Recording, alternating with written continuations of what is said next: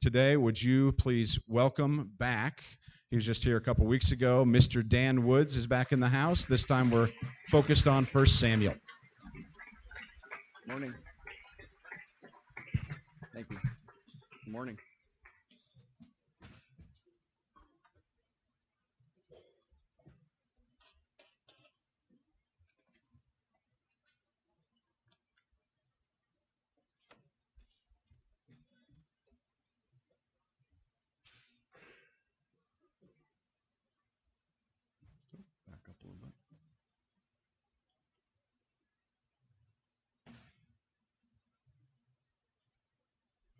Well, good morning.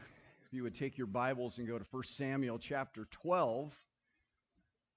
It's good to be back. I was joking with Mr. Falk. I hope I didn't wear the same suit I wore a couple weeks ago, but that's possible. But uh, hope so. Hope I didn't. This morning we're looking at uh, 1 Samuel 12. My wife Kim is with me today. Kim and I have been married for 37 years.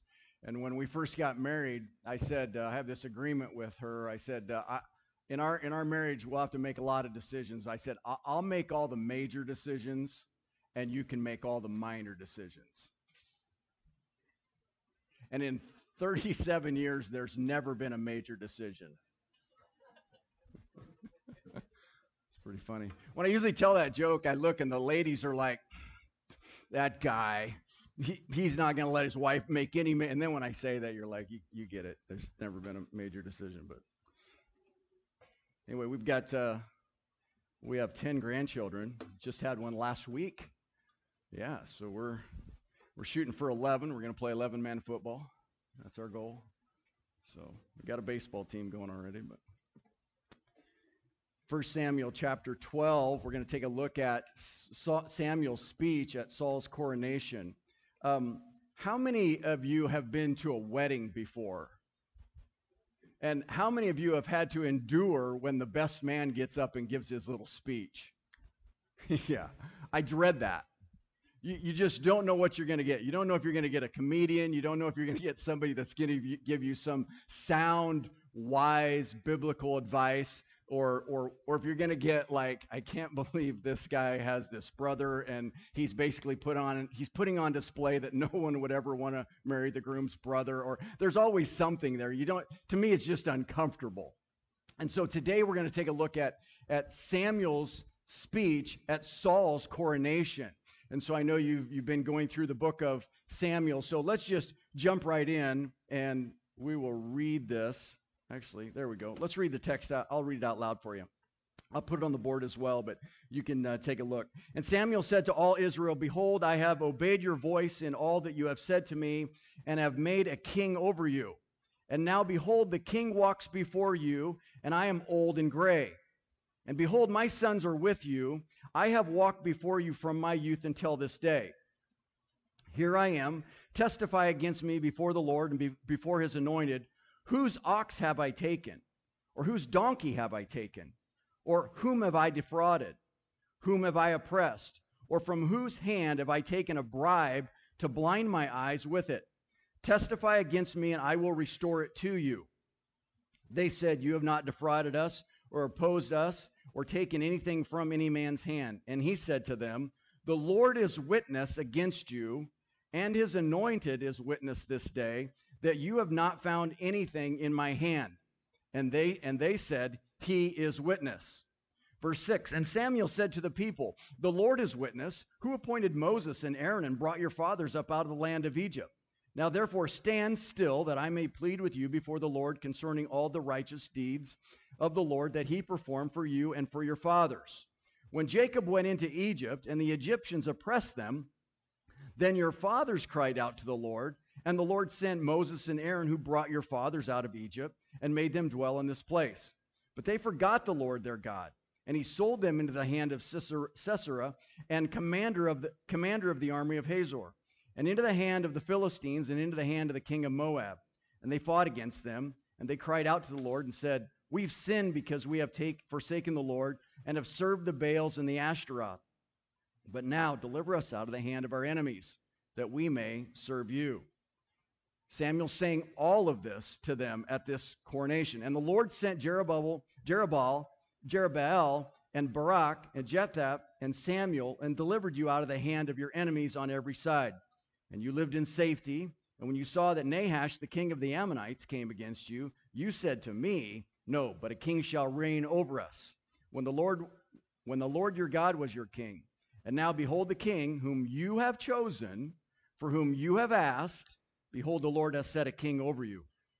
And if you fear the Lord and serve him and obey his voice and not rebel against the commandment of the Lord, and if you both if both you and the king who reigns over you will follow the Lord your God, it will be well.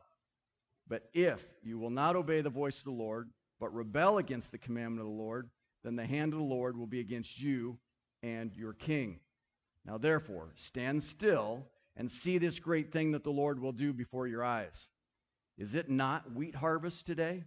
I will call upon the Lord that he may send thunder and rain, and you shall know and see that your wick- wickedness is great, which you have done in the sight of the Lord in asking for yourselves a king. So Samuel called upon the Lord, and the Lord sent thunder and rain that day, and all the people greatly feared the Lord and Samuel. And all the people said to Samuel, Pray for your servants to the Lord your God, that we may not die. For we have added to all our sins this evil, to ask for ourselves a king. And Samuel said to the people, Do not be afraid. You have done all this evil. Do not yet, do not turn aside from following the Lord, but serve the Lord with all your heart. And do not turn aside from empty things that cannot profit or deliver, for they are empty. For the Lord will not forsake his people for his great name's sake, because it has pleased the Lord to make you a people for himself. Moreover, as for me, far be it from me that I should sin against the Lord by ceasing to pray for you, and I will instruct you in the good and the right way. Only fear the Lord and serve him faithfully with all your heart, for consider what great things he has done for you. But if you still do wickedly, you shall be swept away, both you and your king. I think it's good for us to read all of that so we can get the context of everything that's happening in these 25 verses. So I'm going to break them down into five different sections. So if you've got notes, you're taking notes, five different sections that we're going to talk about this speech because Samuel is very specific about what he wants the people to hear because they have asked for a king. So the first part is it's a testimony to Samuel's integrity. He starts out by explaining what's happened and how he got to this point and what he's done. So he says, and Samuel said to all of Israel, Behold, I have obeyed your voice in all that you have said to me and have made a king over you.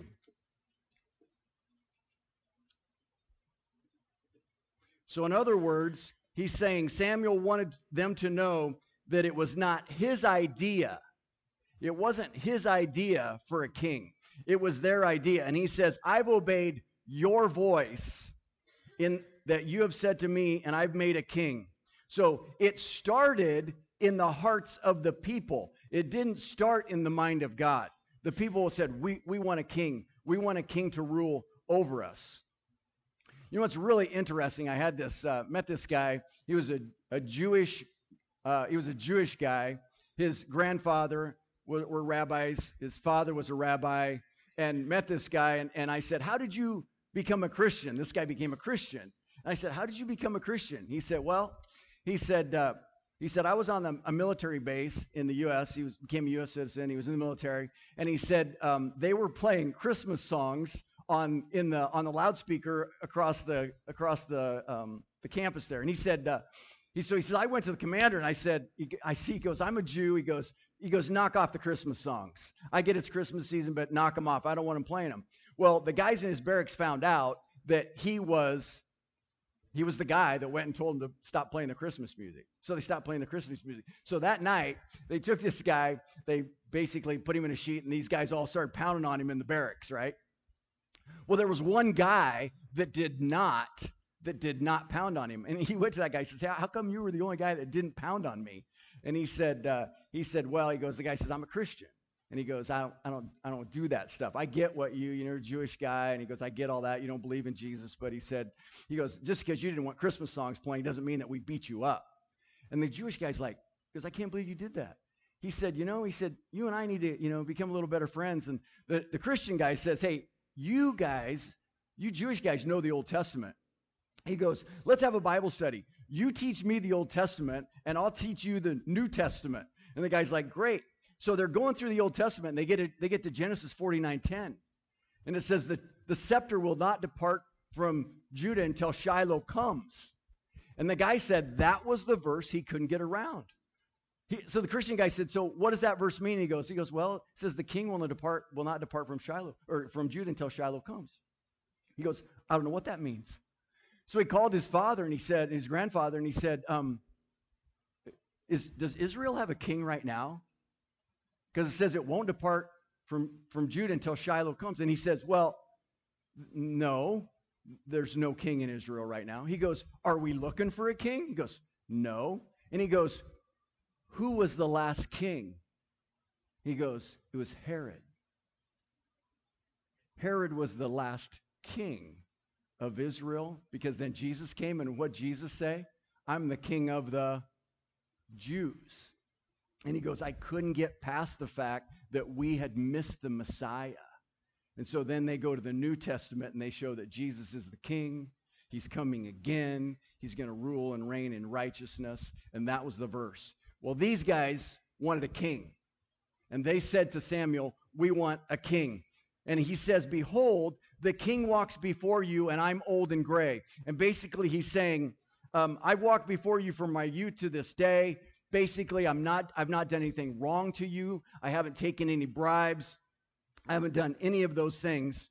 And he said, and he said to them, The Lord is witness against you and is anointed as witness against you this day that you have not found anything in my hand. And they said, He's witness. In other words, God's witness, we have not, we've not, you've not taken anything from us. We don't owe you, you don't owe us. We got it. They basically said, You're good to go the transition from Samuel's leadership to Saul's leadership had already happened. So this the king had been put in place. Samuel was willing to pass it on to pass from the scene and let Saul then take over. He didn't try to hang on.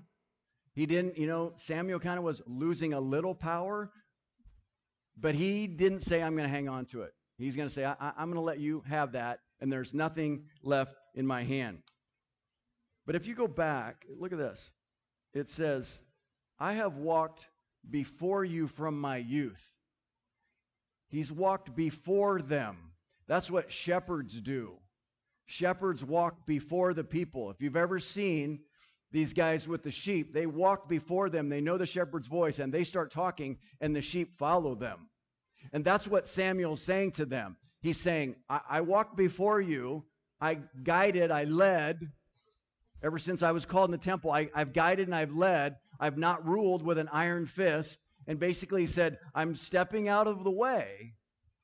I'm not your shepherd anymore. I'll still be here. I'm not your shepherd. But the sheep, you guys are going to have to follow, but you're choosing to follow the king, and there's nothing in my hand. He says, I haven't ruled over you, I've led you from a position of as a shepherd. And then he goes into in verse 12, uh, chapter 12, verses 6 through 10, it's a brief history lesson. And this is what's amazing about the Bible. When you read things in context, Paul did this. Different guys, as you read in the Bible, they always do a little quick reminder. Like they'll say, you know, since the creation of the world, and they kind of lay things out or since this happened. They basically, just a little refresher in case you forgot, in case you're caught up in your own little world, there's some things that happened in the past, in the past that I think I need to remind you of. So the first one is, he says to the people, this is a little history lesson. He said, The Lord is witness, who appointed Moses and Aaron and brought your fathers out of the land of Egypt. He took them back a ways. He took them all the way back to Egypt, and he said, uh, just a reminder the Lord is witness. Moses and Aaron were appointed. They were the ones who went to Pharaoh. They brought your fathers out of the land of Egypt. And then he reminds him, he says, when Jacob went to Egypt and the Egyptians oppressed them, then your fathers cried out to the Lord, and the Lord sent Moses and Aaron. And then verse 9 he says, But they forgot the Lord. Let me make that a little smaller. But they forgot the Lord. And you see that as a pattern as well. It's because we have forsaken the Lord and served the Baals and the Ashtaroths. Well, what are the Baals and the Ashtaroths? Well, these were, were gods that they served Baals, Baal, however you want to say it, Ashtaroth. I did just a little bit of research on these things. And if you, I know I'm going to step on a few toes, but that's okay. I've done that before. But if you go into video games, if you look into some of the video games and you look deep into the video games, you see different things in there. If you're really looking, instead of you're just, you know, all that stuff's going by real fast, if you go deep into there, there is symbolism of Baal and Ashtaroth. It's in there.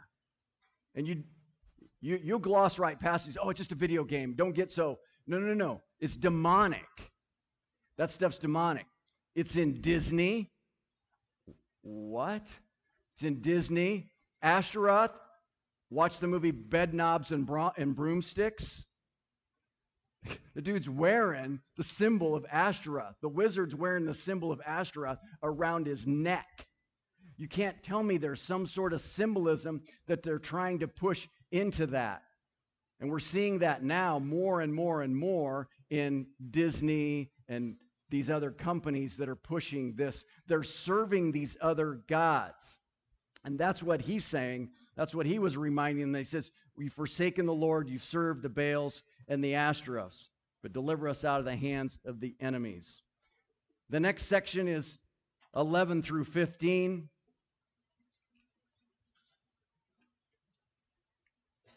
And it's a choice for Israel.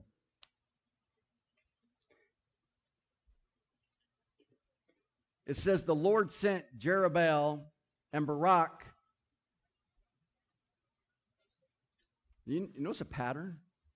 He said, Remember when Moses and Aaron were appointed to get you out of there, and these guys were appointed to get you out of there, and these guys were appointed to rescue you. It's all about God rescuing his people. And that's what he did for us. He rescued us. Christ came and rescued us. We have an opportunity to be rescued. A lot has changed in the last two weeks. Would you say that?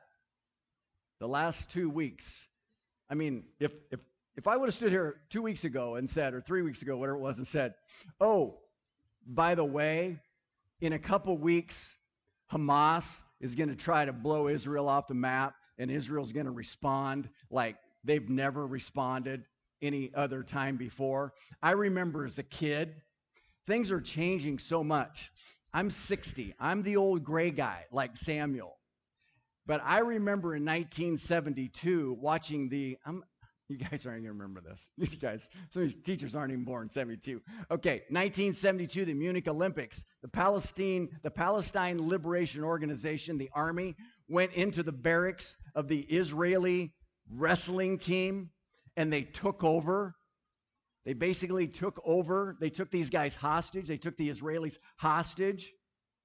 And they wanted these big demands. They wanted these guys, they wanted their, these guys, they, these other Palestinians, they wanted them to release them from the Israeli prisons. And the Israelis said, We're not letting anybody go. We don't negotiate.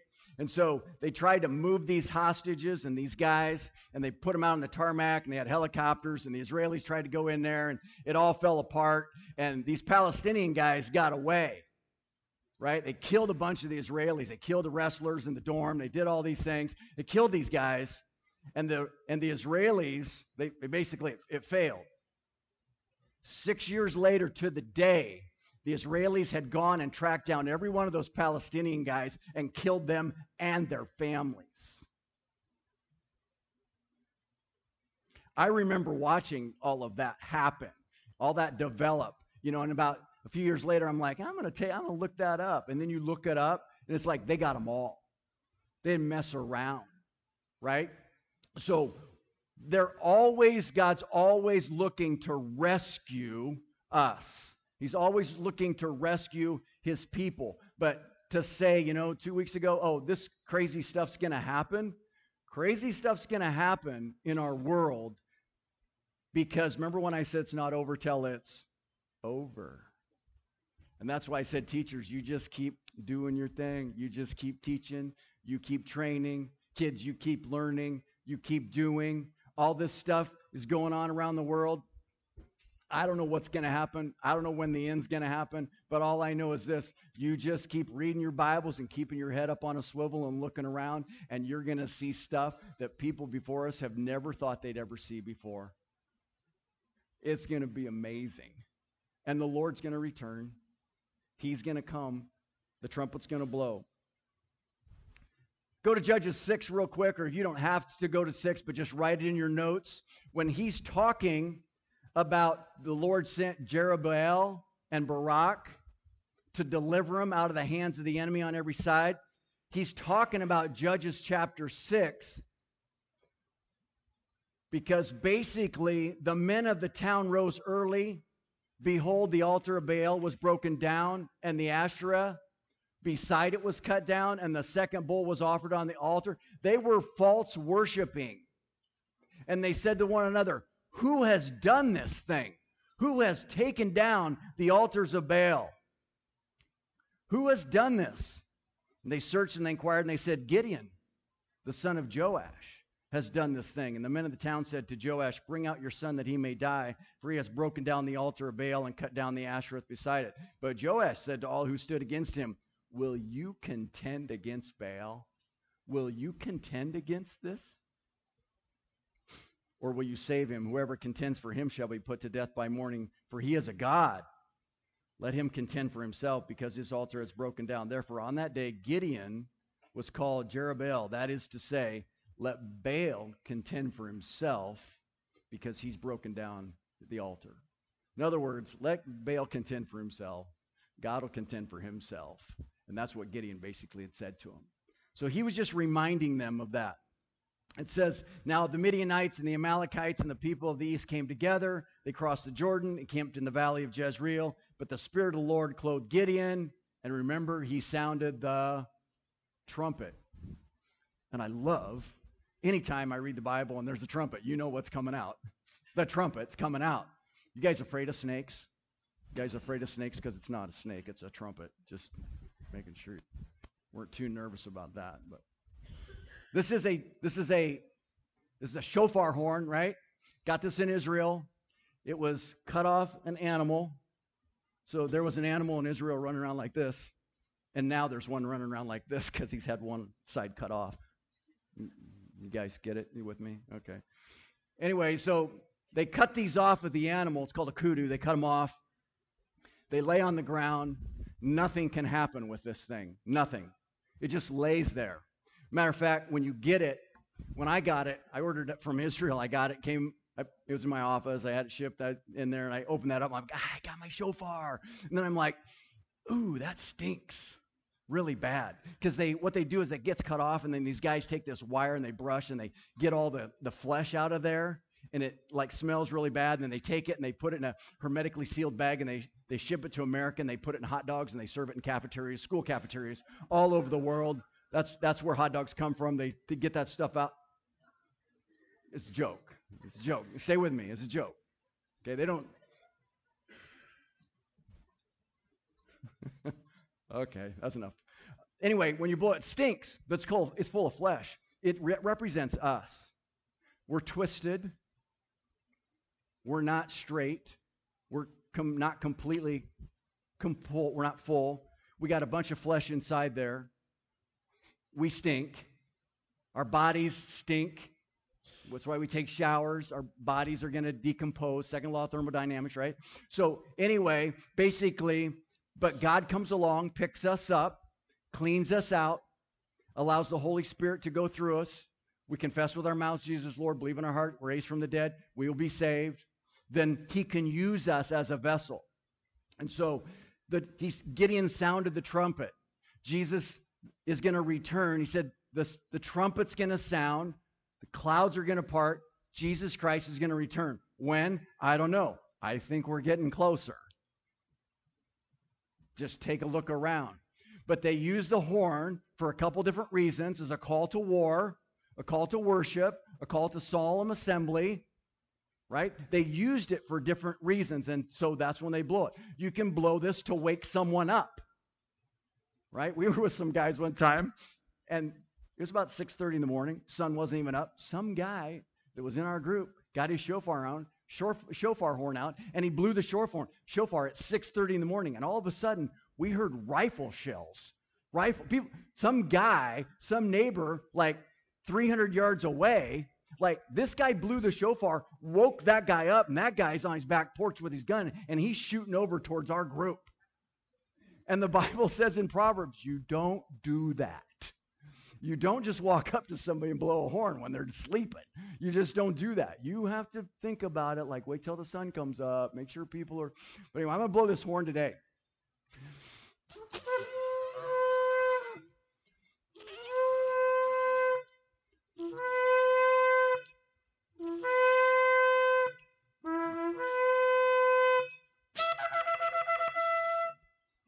Can you imagine? Can you imagine in Israel hearing those shofar horns go off? Can you imagine when Jesus returns? The trumpet's going to sound and everybody's going to hear it. Everybody's going to hear it. So when you hear the trumpet, be looking up. Our heads should be on a swivel and we should be looking up. We should be looking up because Christ is going to return soon. Let's go back to 1 Samuel. It says, Behold, the king whom the Lord you have chosen. Behold, the Lord has set a king. He says, He set a king over you. But then he says, If, if, if, if, if, if you will fear the Lord, serve him and obey his voice, and not rebel against the commandment of the Lord, if both you and the king who reigns over you will follow your God, it will be well. But if you don't obey Lord. He's basically saying, I'm old, I'm gray. This is, I didn't take anything from you. I've just led as a shepherd. You pick the king.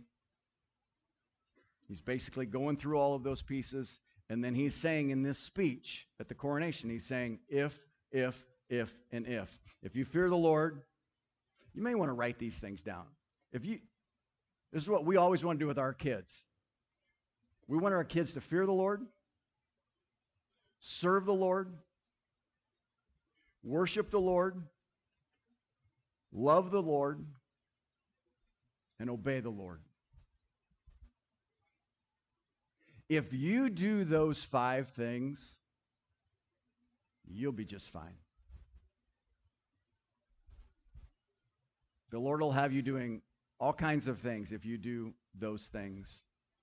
And He's saying to them, if you'll fear if you follow the Lord, if you obey the voice of the Lord. And then he confirmed it with a sign. He was basically showing them what I'm saying to you. So the next section is confirmed with a sign. He's basically saying, I know everybody wants a sign. Everybody wants to see something these days. Everybody wants to see that the Lord's at work. He goes, I'll just show you. Even, the, even those folks that were following Jesus and the disciples, they weren't long because they really wanted to follow Jesus. They just wanted a sign. They just wanted to see some miracle. They just wanted to see something happen. It says, he says, therefore, verse 16, now, therefore, stand still and see this great thing that the Lord will do before your eyes. He says, Is it not wheat harvest? I'll call upon the Lord that he can send thunder and rain. Well, he can do that. God does that. He sends the thunder and the rain. Matter of fact, he controls it. Samuel prayed and asked God to send a sign to confirm his word. This is a concession to the wicked hearts of the people because Samuel knew that only a sign from God would impress them. Because Samuel knows that God commands the weather. Go to Job chapter 36. You don't have to go there. I went there for you. Job 36 says, Behold, God is great, and we know him not. The number of your years is, of his years is unsearchable, for he draws up the drops of water, it's called the water cycle. They distill his mist in the rain, which, he sp- which, which the skies pour down and drop on mankind abundantly. Can anyone understand the spreading of the clouds, the thunderings of his pavilion? Behold, he scatters his lightning about him and covers the roots of the sea. For by these he judges peoples, he gives food in abundance. He covers his hands with the lightning and commands it to strike the mark. God can command the lightning to strike the mark. And Samuel says, I'll show you a sign. It's wheat harvest. You don't need rain then. And he goes, I'll send, I'll have, I'll ask God. He'll, he'll send some thunder and some rain. And he did. And it's kind of like out there now. It'd be pretty, it'd be a little weird if you had a little thunder and rain. But if you did, you're like, Lord sends that. He does it. So back to 1 Samuel 12. And Samuel said to the people, Don't be afraid. Oh, sorry about that. Don't be afraid. You've done all this evil. Don't turn aside. Serve the Lord with all your heart. And then finally, he says it's an exhortation from an old gray guy. An exhortation from an old gray guy. He says, Don't turn aside after empty things that cannot profit or deliver, for they're empty. Everybody's got a gas gauge on their car, right? How many, like when that light comes on, says you're almost out of gas, goes, I can make this. No problem. Yeah, that's my wife's like, we got to stop. I'm like, no, no, no, no, no, no, no, no, no. That thing even says zero miles to empty. There's got to be more gas in that. There's got to be at least a gallon in there. Gallon times 20. I'm good. I could I could do this. I push it all the time. This is what Samuel's saying. He's saying, don't turn aside after empty things that can't profit, for they're empty. In other words, it's empty. You're doing this, it's empty. You're spending more time on video games than you are in your Bible, it's empty. You're spending more time on social media than you are in your Bible, it's empty. You're spending more time picket, shooting baskets, running around. If you're spending more time on that than you are in your Bible, it's empty. He's saying it's empty. For the Lord will not, he won't forsake his people. This is promise for his great name's sake because he has, it has pleased the Lord to make you a people for himself. He's not, he's not choosing us to be his people because there's something super cool about us. He's choosing us, what does it say? It says, for his great name's sake. So if you say you're a follower of Christ,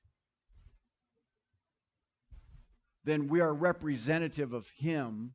And when we're representatives of him, it's for his name's sake. Because that's the only name. Hamas, Palestinians, Jewish, whatever, secular humanist, cosmic humanist, doesn't matter what category you're in. Jesus Christ is the only name, and you know that. It's the name. And he says, Moreover, as for me, far be it from me that I should sin against the Lord by ceasing to pray for you. I will instruct you in the good and the right way.